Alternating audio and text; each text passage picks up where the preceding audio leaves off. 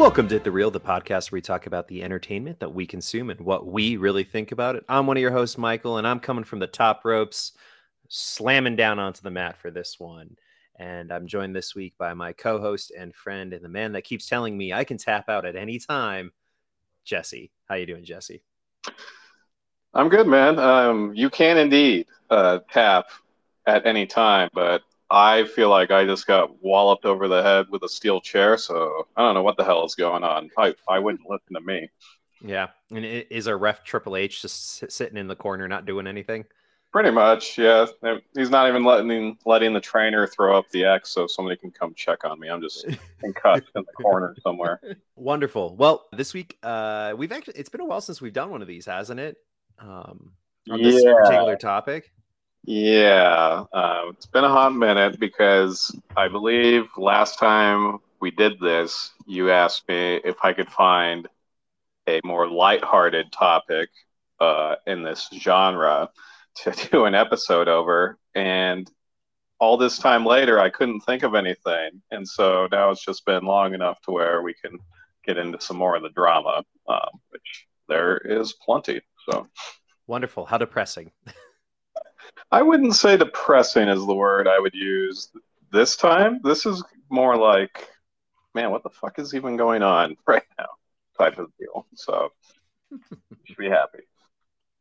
Okay, perfect. Well, uh, you're uh, I'm, I'm tagging you in on this one, Jesse, because you're the guy that knows actually how to do this stuff. So uh, why don't you take us away and tell us what's happening in the fine, fine world of uh, wrestling? Yeah, yeah. So just as a bit of a recap uh, for those who may not have listened to our other wrestling episodes, maybe it's your first one, in which case, and I got a doozy for you. Uh, for your introduction to our show. So you're welcome. But last year, I I kind of did what I would call laying the land for Michael in terms of professional wrestling or wrestling, as some people call it, and kind of broke down what's been going on with the WWE, what's been going on with the recently uh, started promotion, All Elite Wrestling, or better known as AEW, and kind of just breaking down what has been, what have been some of the, the biggest developments, who the top talent are, etc. And then that transitioned into we did an episode around the wrestler CM Punk, who was a very infamous WWE superstar at one point, we'll say, for various reasons. His career, his fallout with WWE, because as of last August, he made his long awaited return to professional wrestling when he signed with AEW. And then we did a third episode about one of Punk's heroes, uh, Bret the Hitman Hart, and one of mine and went through his career, some of the things that happened to him. We really got into the shit a little bit, and I think I bummed Michael out a little too much, and so we had to stop. But uh, yeah, now we're back, and I would say it's probably been a little over a year, Michael, since we did that that first episode where I kind of I set I set the scene for you in terms of professional wrestling, and my God, how how much how quickly things can change in a year. It's what I'll say. I'm excited to I'm excited to hear Jesse.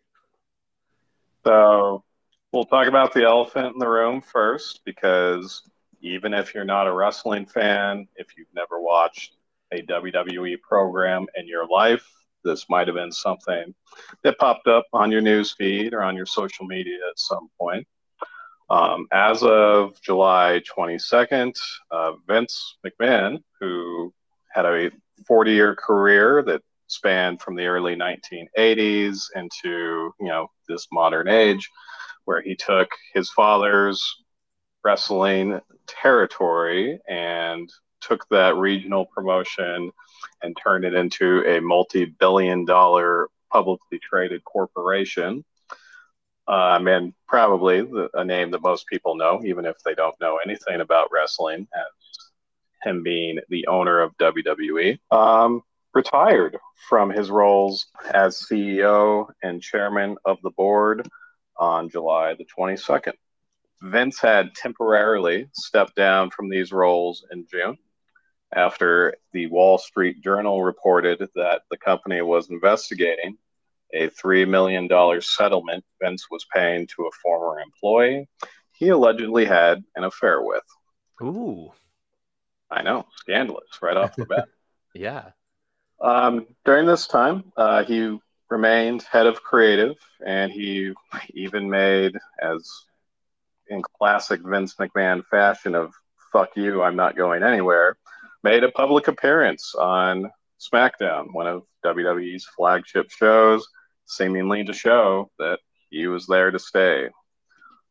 And he was doing that, you know, for a while after that story broke. But then in July, the Wall Street Journal came back and reported that Vince had not only agreed to that $3 million settlement, but that he had agreed to pay more than $12 million to four different women formerly affiliated with the company to quell allegations of sexual misconduct and infidelity. Woof. Including, yeah, woof, indeed. Including uh, a talent or an employee who was a wrestler during the Diva era of the mid 2000s. Um, so this was the one that I think the board of directors saw that or maybe knew a little bit more than has been publicly revealed and said, dude, you got to go. enough, enough. Um, and shortly after that, he announced his retirement from WWE. Um, despite all this, because again, it is a publicly traded company, Vince is still the majority shareholder of WWE. I think he owns 38% of the shares. And even though he's not on the board, he's no longer CEO. He no longer really has anything to do with the day to day operations of the empire that he built.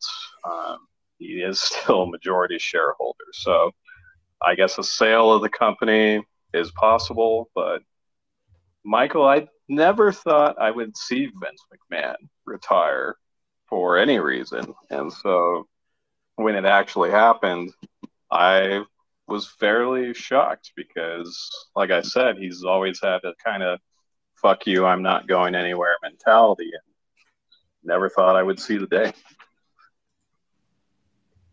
Yeah, I was about to say, like, it seems like he's uh, a larger than life persona. I remember um, when we were, when you were introducing me, I should say, uh, to wrestling and all that shebang. Um, mm-hmm.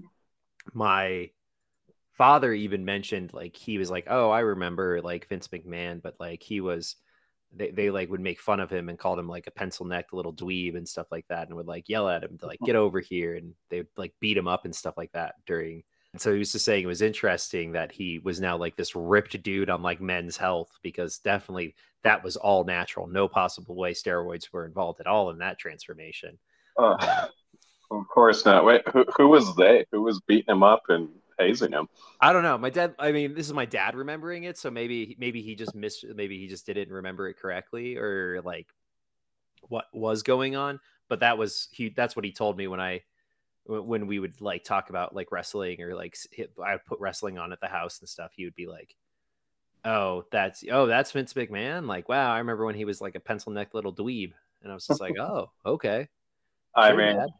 Yeah, if you go back and look at old clips of him from, say, the 1980s when he was not really an on screen presence so much as he was a commentator more of a mm. media personality for his own company, um, he definitely struck that vibe of being a, a pencil neck geek. So I, I can see what you're saying. I, I think I remember Jesse the Body Ventura like bullying him a little on commentary. So maybe that's where that stems from.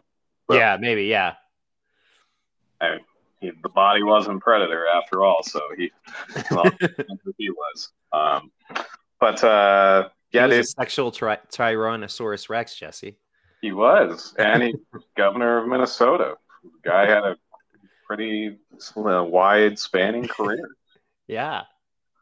um, but yeah, it, I think it was pretty surprising. And I think one of the things I'll say, and because when we had originally started, you know, planning out this episode, we wanted to feature it like solely on Vince McMahon. And I was going to get into some of his other mishaps that he had throughout his career, and we were going to kind of go from beginning to end. But I don't think we have all the information yet. I know for a fact that Real Sports with Bryant Gumbel, which I, I don't know if you've ever watched that show, Michael, but um, they do a lot of investigative reporting and journalism um, and are not afraid to pull punches or shy away from the truth.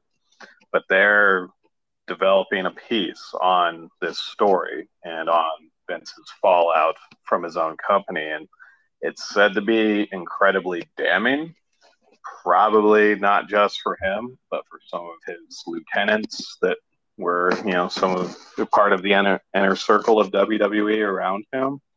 And so I'm not sure we've seen the end of the fallout from this. It's it's kind of like the black cloud hanging over WWE right now. And I don't know. I, I think we're gonna see see some more things come out and they're probably going to be not great for Vince or any of his his top guys. So very very exciting.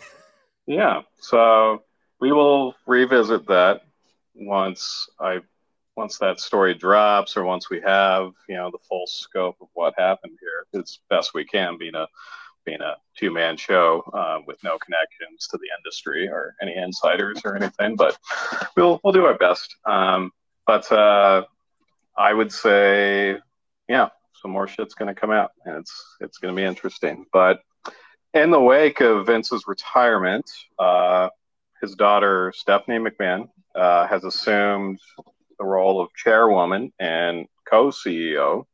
Um, more of the CEO on the wrestling side of things. Um, Nick Khan, who is the other co-CEO, has a background in sports media and broadcasting. And so he's handling the more business side of being the chief executive officer. And Paul Triple H Levesque is now the chief content officer, which means he's head of creative and talent relations. So, daughter and his son in law are running the show now. The good thing about that, and it's it's shitty that this is what it took for this to transpire because Vince, for a long time, has, you know, it's like that Simpsons meme, right? Where it's the principal and am, am I out of touch? No, it's children who are wrong. and, and Vince has really embodied that meme for a long time the way that he's booked his shows and made creative decisions, and it's ruffled the feathers of various wrestlers, uh, not just CM Punk, but also fans and even the media alike. Um, whereas Triple H, who for a long time was head of creative for NXT, WWE's developmental brand, and his approach to booking shows and the decisions he was making was far more well received from a fan and audience standpoint than what Vince was doing with his main shows. So it's been an ambition, I think, for fans to see Triple H actually have a chance to run the whole shebang and not how we wanted to get here, but silver lining, I guess, that he was the one, he was next in line for that. And what's crazy about that is he actually had to step away from NXT uh, in late 2021. He had a, a chronic heart condition that required surgery. And also, due to this, he officially retired from wrestling. He had been quote unquote unofficially retired in his own words, but uh, had still occasionally returned for you know a one-off match at WrestleMania or whatever. Um, but now you know had to hang it up for good because ticker can't handle that anymore. I would say, yeah, that seems like a dangerous line to be treading there. Yeah, and he's he's a pretty smart guy, so he he's smart enough to leave well enough alone. Um, but um, he made a return to the company in the spring on you know the backstage slash business side of things, and was chosen as Vince's uh, successor to you know book the shows and make all the creative decisions in his absence. Um, that has been that has been in place for a little over a month, and in that month, uh, WWE's programming has noticeably improved. It's resulted in more consistent booking, a greater focus on wrestling, and less of the sports entertainment style shtick that Vince was so fond of, and a noticeable increase in the number of women being featured in main storylines and angles. Um, Triple H is notorious um, for ushering in a revolution of sorts for women's wrestling and putting it on the same level as the men in a lot of ways. And that's started to pay dividends now on WWE's main roster. Uh, morale is also said to be greatly improved backstage. Uh, everyone from talent to producers to commentators are under less strain and feeling more optimistic about the way things are headed. And as a result, viewership for WWE's programming has also increased over the past month. So, as far as you know, current outlook, beyond that black shroud of what else is going to happen because of what Vince was doing for all these years, things are a little rosy for the old world wrestling entertainment right now. Well, that's exciting. I mean, question, Jesse, for you. Sure. Yeah. So with Triple H coming back to this like this form or uh, coming back and like being in charge of the f- format. I don't know if that's correct the correct term, but um sure. is it possible that we might see some wrestlers that have left the WWE because of their uh, ill feelings towards Vince? G- I, and I obviously this is all speculation, but do you think we're going to start seeing some of these guys that were like, "Oh, I'll never fucking work with them again. I'll never deal with them again. I don't want to ever be in a WWE ring ever again if they start seeing some of these changes that, you know, unfortunately had to take some guy, you know, being an asshole, a huge asshole and you know, potential sex offender here to come back to the ring? First of all, I, I would say potential very loosely. If yes, there's this much smoke, there's probably fire. So. Yeah, yeah. I to be clear, when I say potentially, I'm meaning I'm just waiting for them to like officially like there's like official like payoffs, official like right like you know, I he's probably is.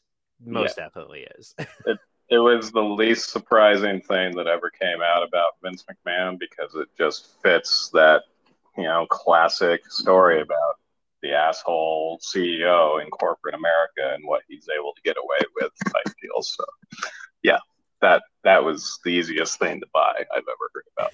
But um, it's funny you mentioned that, Michael, because one of the first things that Triple H did was when he officially assumed the role of head of talent relations, is he reached out to several of former wrestlers for WWE and that Vince had released because he didn't think they were a fit for his show. And this was a constant pain point between how Triple H ran his roster and then what would happen to these people when they got called up to work directly for Vince because there was always a divide between the separate visions, if you will. So mm-hmm. Vince would do this all the time where he would think some of Triple H's handpicked, you know, prospects or whatever were not worth having on his roster. So he would just release them. Um, and they had been releasing people pretty heavily over the past year due to quote unquote budget cuts, even though they were as profitable as they've ever been uh, through the pandemic and uh, through last year. Um, so that was a bunch of BS. But uh, yeah, Triple H started re signing some of those folks and uh, some who were even recently released were given a spot on the main roster, like nothing ever happened. And that is the general feeling now that there is that animosity that some past talents have held against Vince McMahon. And that doesn't really exist between talent and Triple H, with the exception of a certain someone who we'll talk about in a little bit. But uh, for the most part, I think he's pretty open to bringing people back because he views this as a fresh start. And I think the town are a lot more receptive to coming back and working directly for him, uh, especially with all the changes he's made in the past month. All right, that's exciting. I mean, I'll be curious to see what happens with the storylines and stuff like that, and when we do a future episode on this, just to, to check back in and see how Triple H has pedigreed. That's his. That was his finisher, right? That was right. The, the, just like the dog food. Yeah, he, he he's he's put the pedigree to the to, to the to the to the ring to the to the company. I don't know. There's a metaphor. There, there's some sort of like metaphor type thing in there that I can't. I, I appreciate the um, but no, I, I mean, speaking firsthand, it's been a lot more enjoyable to sit down and watch their shows, and I don't find myself cringing or shaking my head or just tuning out entirely as much as I was before. So things are things are looking up, with the caveat of is there going to be another fallout from what else we don't know. Um, beyond that, um, Michael, I have a question for you. Always. Do you remember who Cody Rhodes is? Oof. I feel like the, the name sounds familiar to me. I'm trying to place it. I'm going to say no, Jesse, so we can continue on, but I, I feel like I know who he is.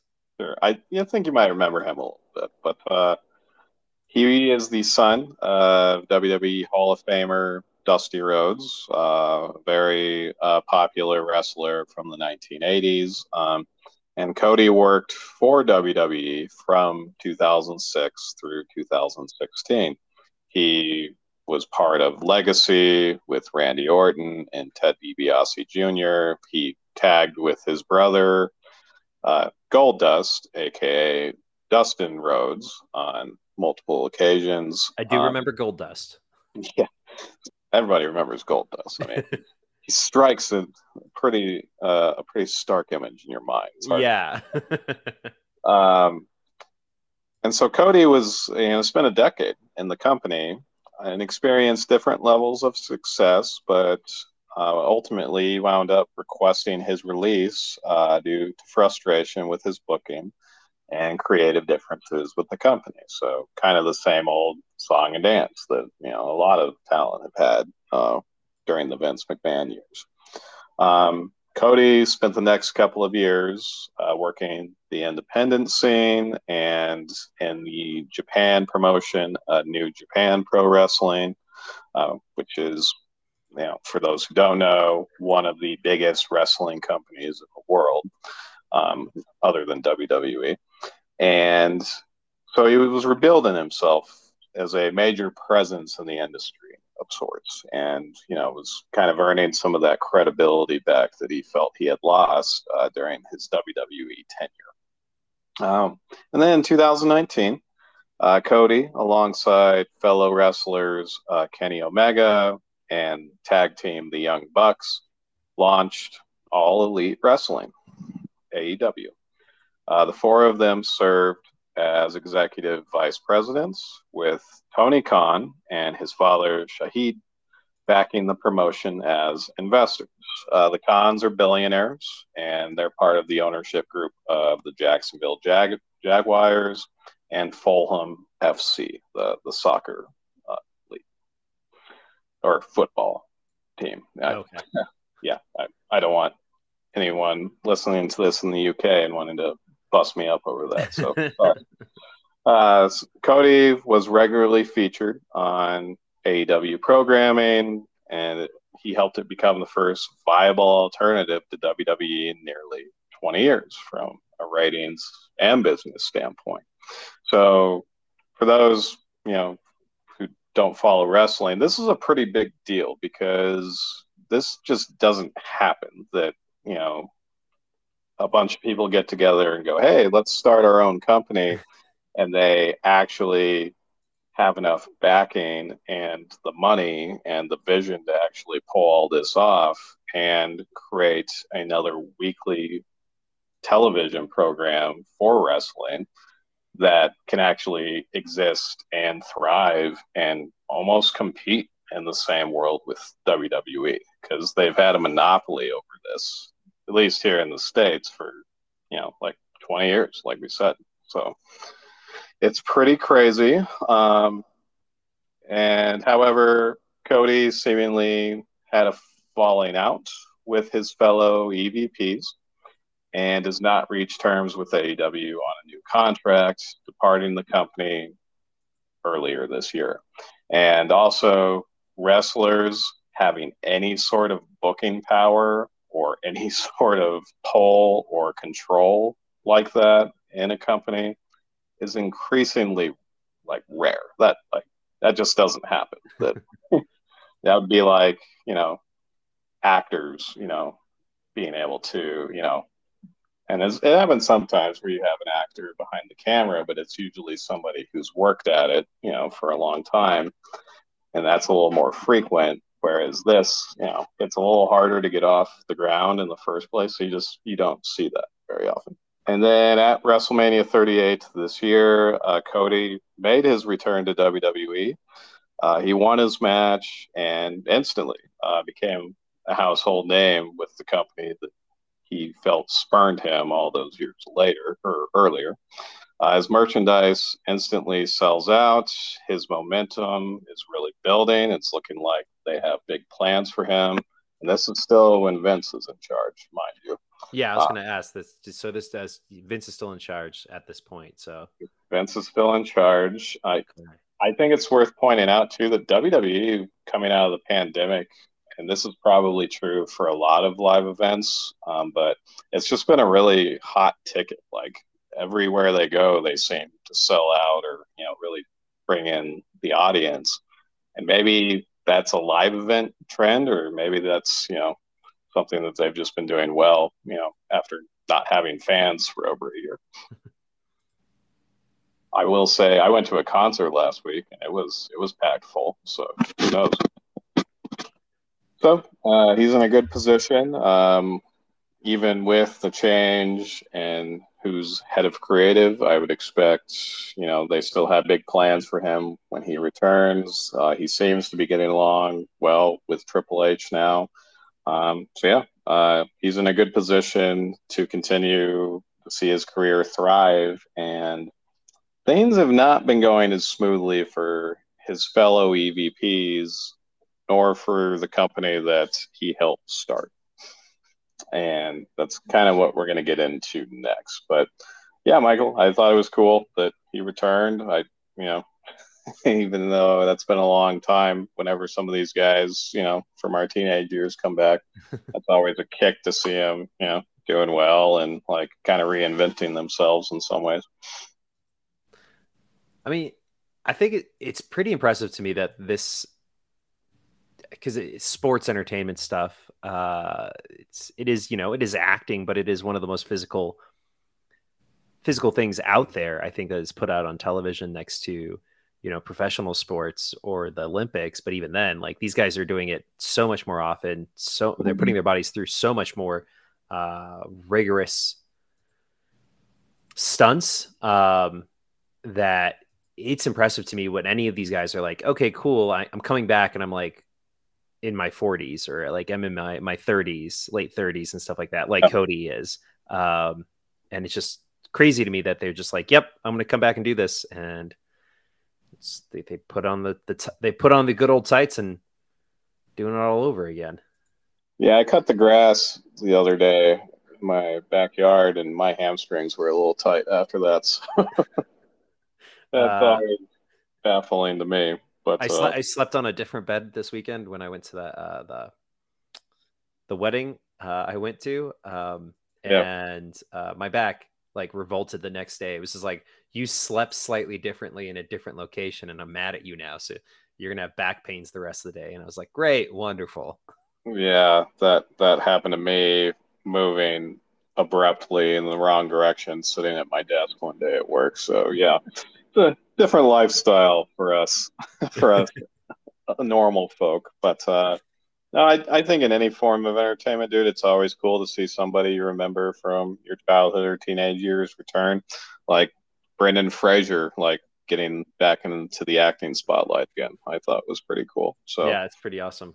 Always nice to see.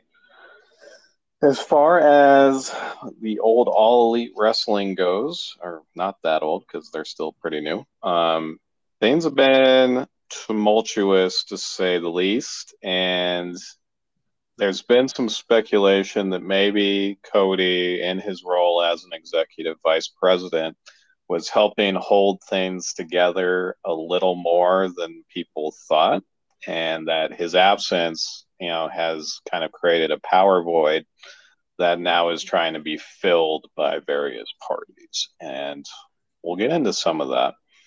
And I said earlier, it's crazy how much things change in a year, dude, because, you know, just this time last year, you know, we got on this show and I was pretty pumped up and enthusiastic about seeing uh, CM Punk back in the fold and that it was something that I had waited for for a long time, something that you know his fans had really wanted to see for a long time.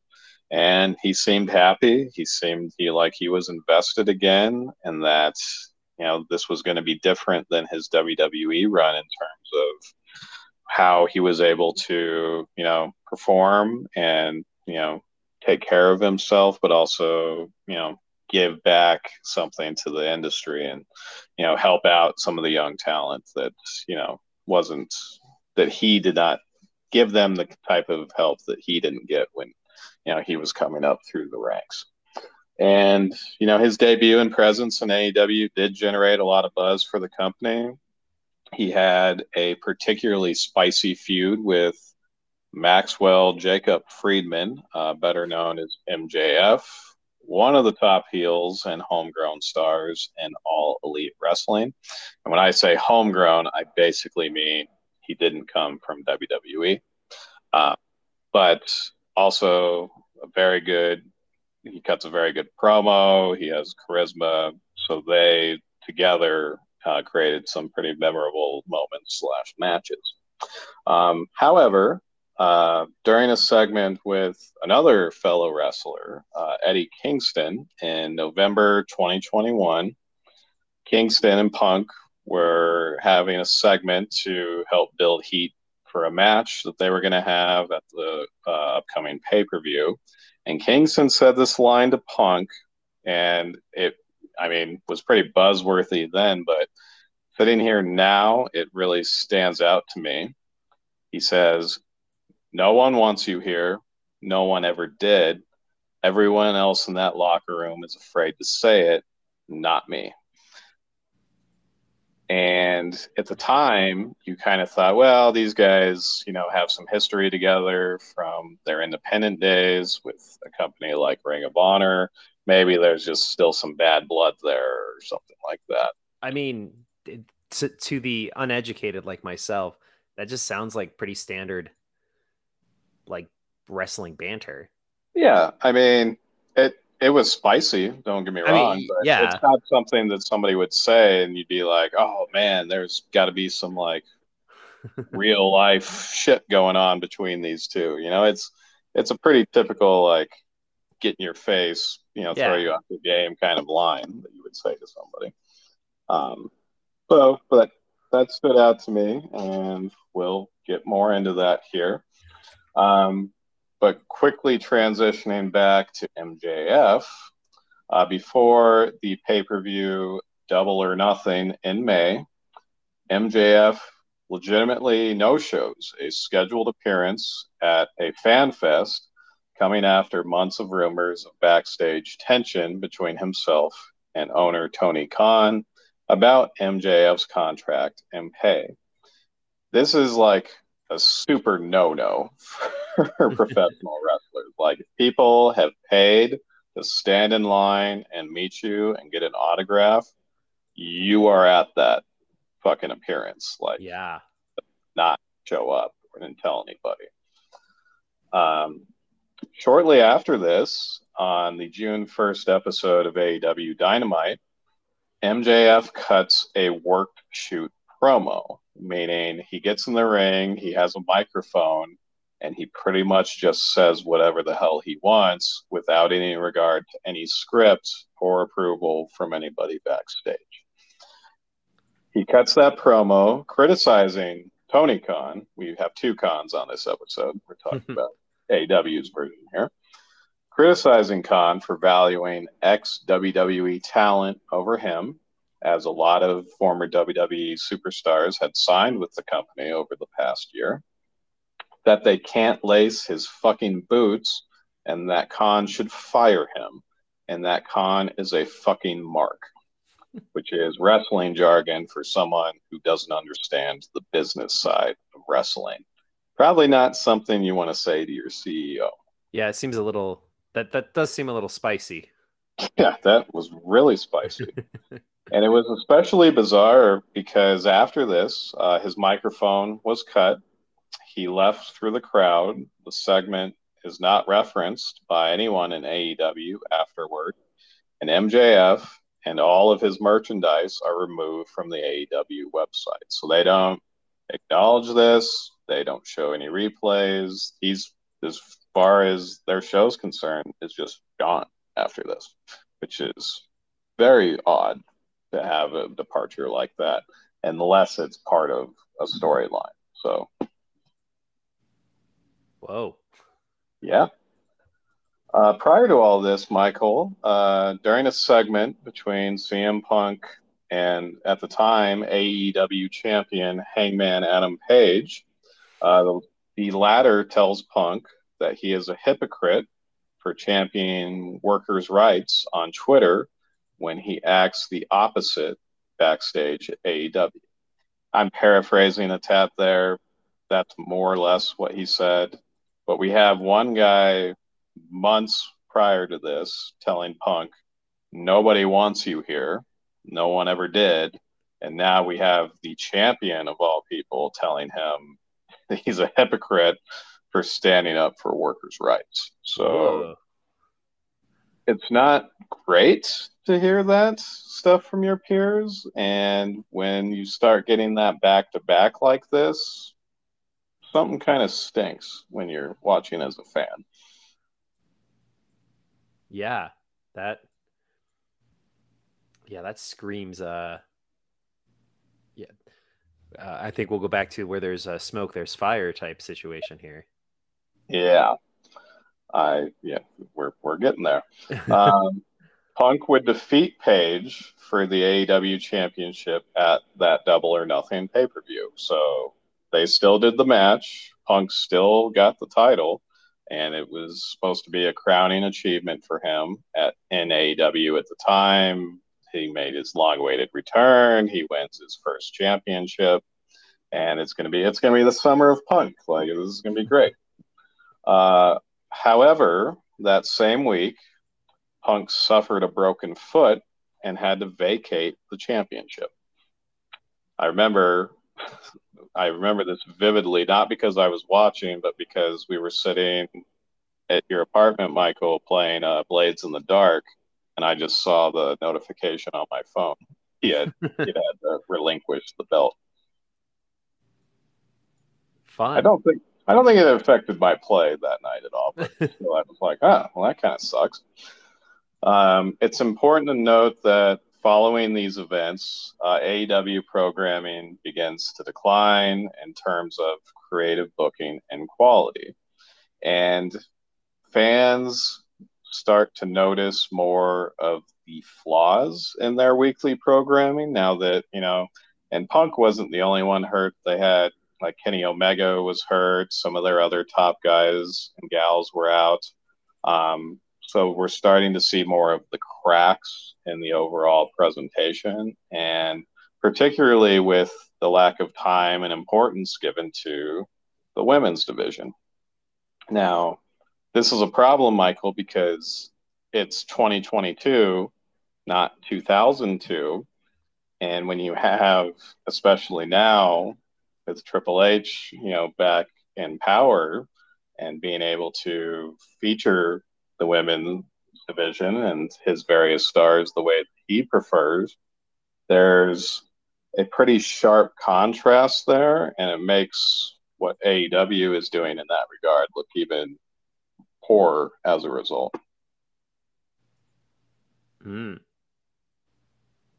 Gotta not very it's not very inclusive, man. It seems No. like it would be pretty obvious, but for whatever reason they they seem to double down on that style of booking.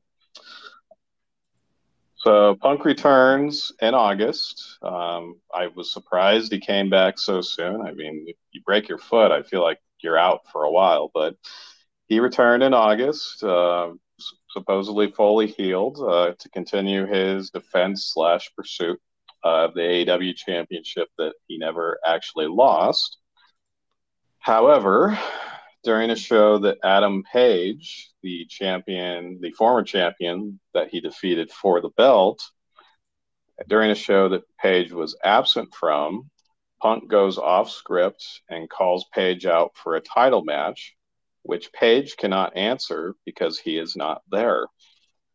Punk then says on live TV, that's not cowboy shit, referring to one of Hangman's catchphrases. That's coward shit, and you owe me an apology, and your apology better be as public as your disrespect was. Okay, wow.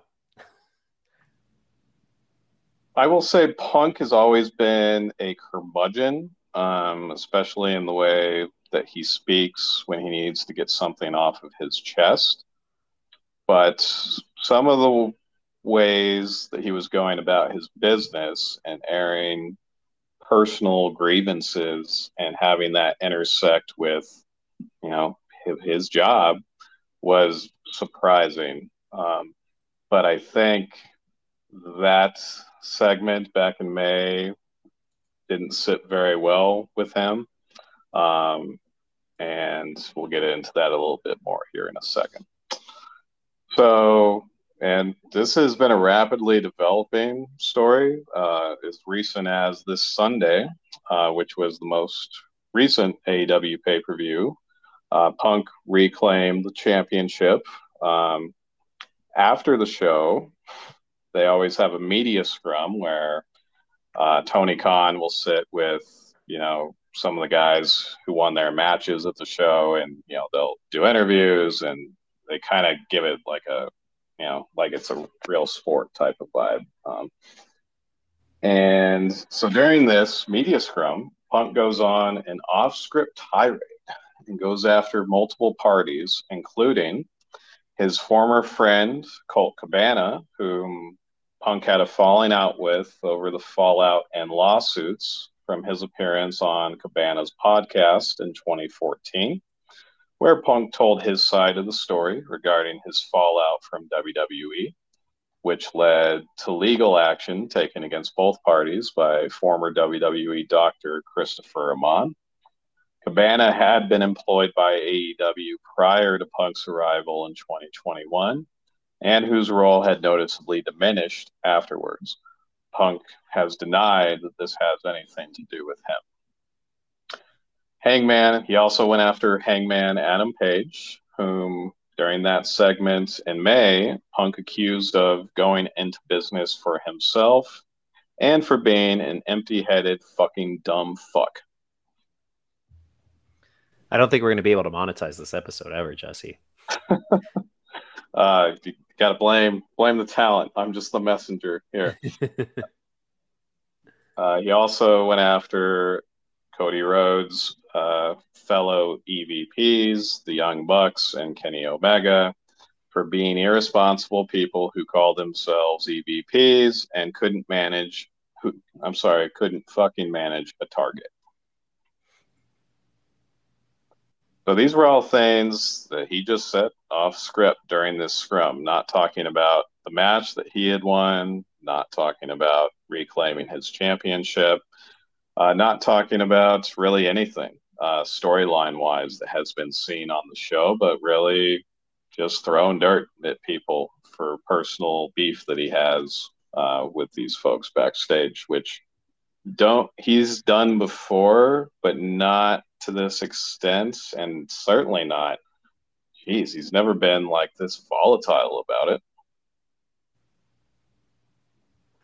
Yeah, it seems there's a lot going on here. Like this is pretty crazy shit you're talking about here. Like in just how it's escalated and how it's just ramped up. Well, brace yourself. Oh, there's more.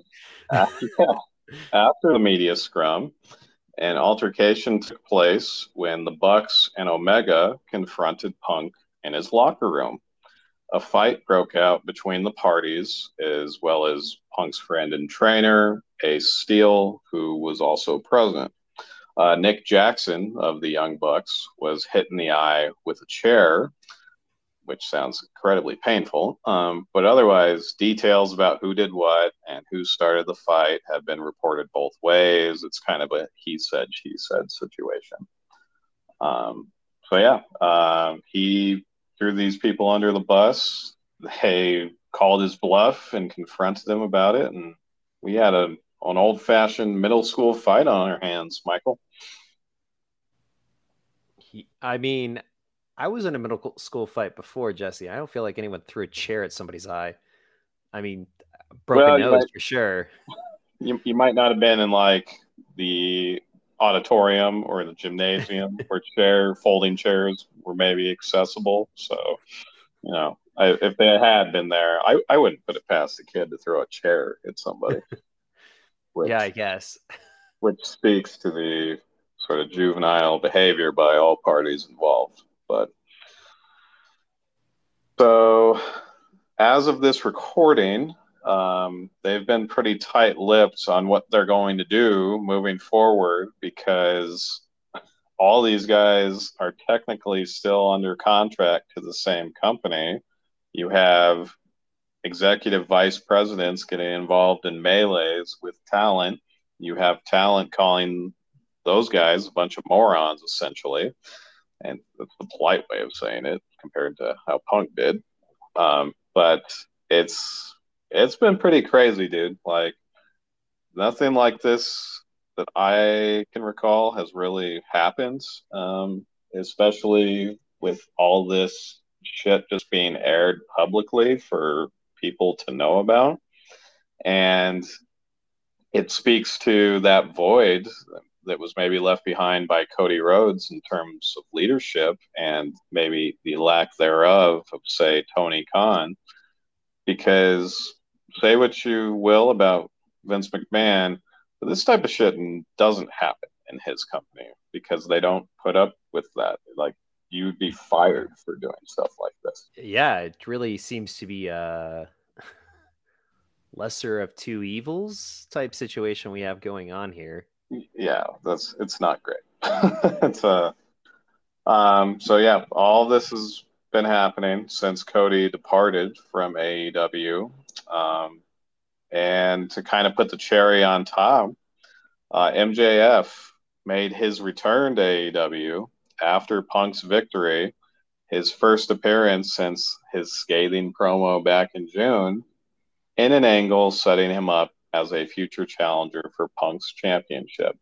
So you're positioning one guy who called the CEO a mark and told him to fire him and then stormed off against a guy who basically is throwing everyone else under the bus and doing so in a very volatile way as kind of the top two guys in your company. And I can't help but think how that's playing out with all the other talent backstage, particularly those who haven't had any incidents like this with the company and maybe hmm. feel like this is not the way we should be doing business. Yeah, it, what is with wrestling and this like performance stuff that just makes it so? I, you know, I kind of put that question back at you a little bit because you spent a lot of time around actors while you were pursuing your degree. So, what's the craziest thing you ever saw happen between fellow actors, Michael? Is there anything remotely close to any of this?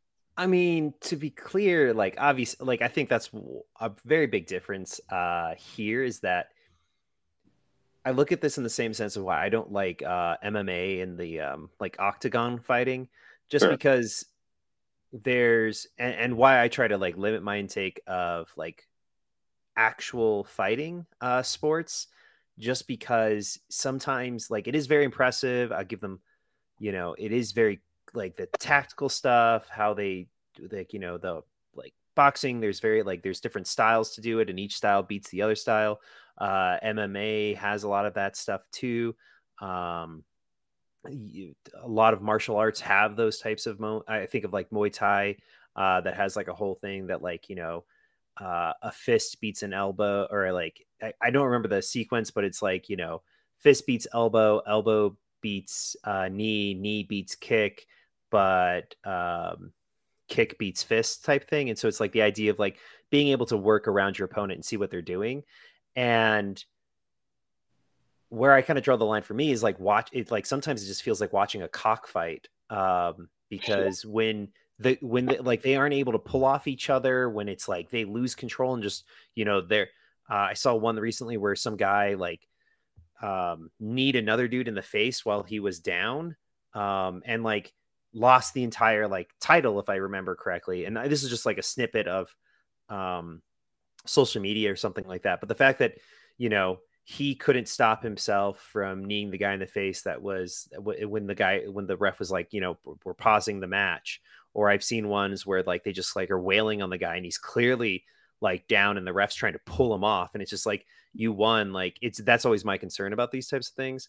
So that's one part of this situation. And then you add in like actors and this type of stuff. I've you know interacted um the it's always interesting to see like the dynamics of and i'm not i'm not being purposely sexist here just to be clear but how many times i would see uh, male actors just kind of be like yep we're in this together and just eh, just being like whatever like we're doing it and then you know, maybe sometimes there would be like some little stuff of like, oh, I don't think he's good for this role, or like, I don't like his voice, or I think he, he's not doing this. I just never felt that. But from the actress side and the act, the actress dressing room, I heard it all the time when I was stage managing of like, she doesn't know what she's doing, like that type of drama. But it was very back backstage uh, and like behind the back type stuff. So I could very easily see the like the combination of the physicality of martial arts, the um, performance aspect of acting, because that's a big thing. I remember talking to uh, an old friend, uh, and I use the term friend very loosely. I actually hated this guy. Um, not a friend at all. Then. Yeah, not a friend at all, but but but an acquaintance. Um, but we were talking about it because we were discussing like dating, and he did a lot of uh, a lot more uh, musical stuff. So he talked about how he had dated some actresses and opera singers, and had dated uh, people that did like um, you know just played instruments. And he pointed out something to me, or he, uh, vocalists too. He pointed out like um, many times he noticed that actors and vocalists are much crazier than and like react differently because they're putting them the, the art that they're putting out there right the instrumentalist has the instrument and has the music to play through it the actor is they're the instrument people are judging them for themselves and that like adds that level of hype and uh, criticism on top of themselves so i could see the combination of the physical uh, physical uh, requirements of like the fight and that like I'm putting myself out there just slowly grinding away at people and causing these types of like massive explosions and friction.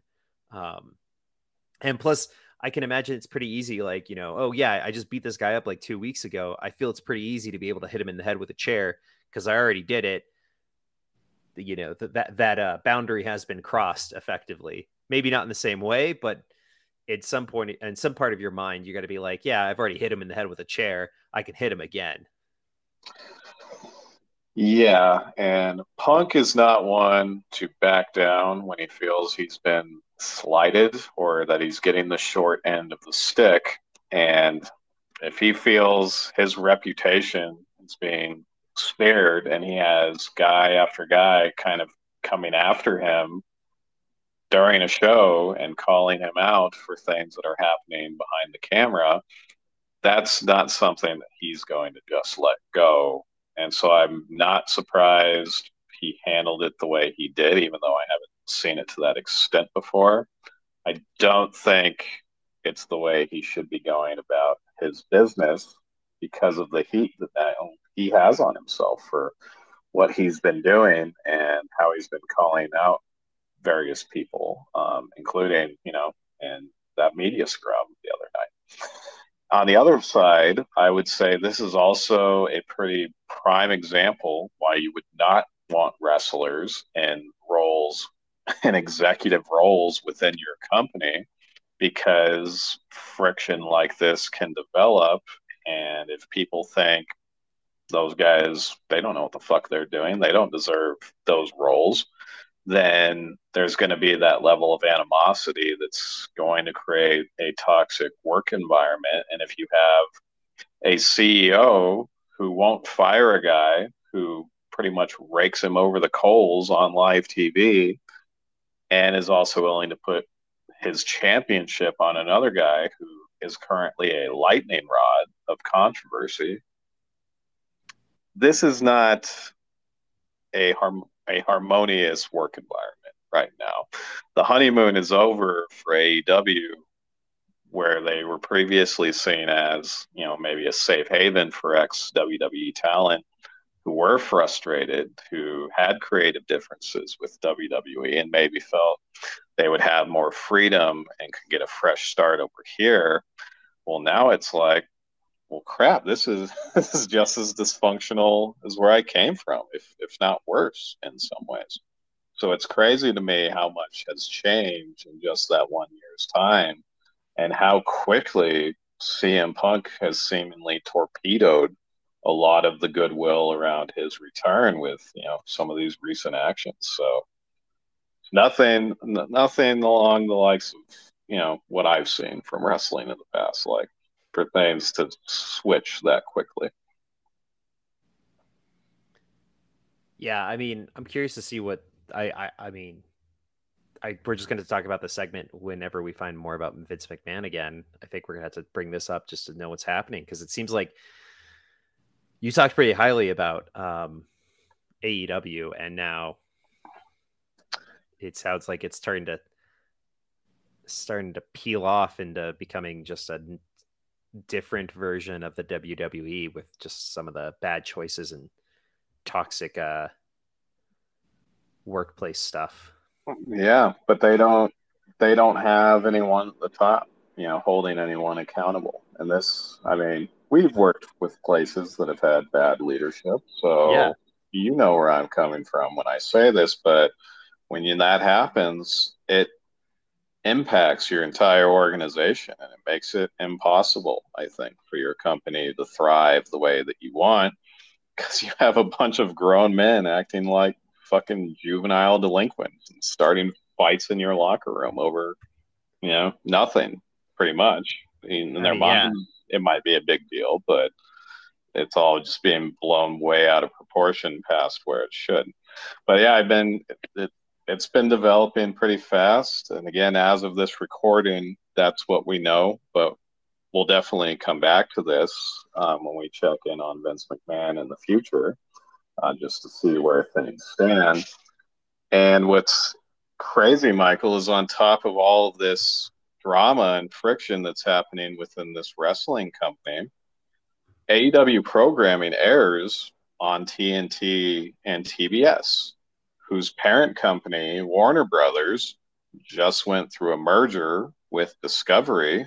And that has already led to the cancellation of, God, I lost track of how many properties have gotten the axe and how many people have been laid off. And right now, I mean, AEW is doing good ratings still, so I think that's an attractive product for new ownership. But you know, it, it kind of leaves their future a little bit in doubt because their TV deal expires at the end of 2023, and it would not be the first time that TNT has chosen not to renew a wrestling show. So that's crazy that that's happening over all this, and it's also amusing to me how that merger overlaps with you know all these all these different genres of content that we consume.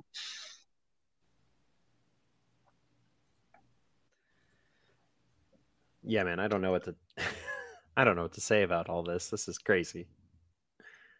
I'm not even watching wrestling and I'm like uh, I can't imagine what it would be like. And with that, we'll wrap it up here. Thank you so much for listening to Hit the Reel, the podcast where we talk about the entertainment that we consume and what we really think about it. Uh, we try to get this podcast out weekly, usually on Saturdays, sometimes on Sundays. It's depending on how much I'm doing that weekend. Um, hey, if we got anything wrong, and by we, I mean uh, Jesse, because I'm just along for the ride, uh, feel free to email us at hitthereelpodcast at gmail.com. Again, that's hitthereelpodcast at gmail.com. Uh, Jesse would love to hear from you. I'll just kind of look at the email and go like, "Yep, I don't know." Um, also, feel free to take a look at our Patreon in the description of the episode. And like always, hey, keep it real.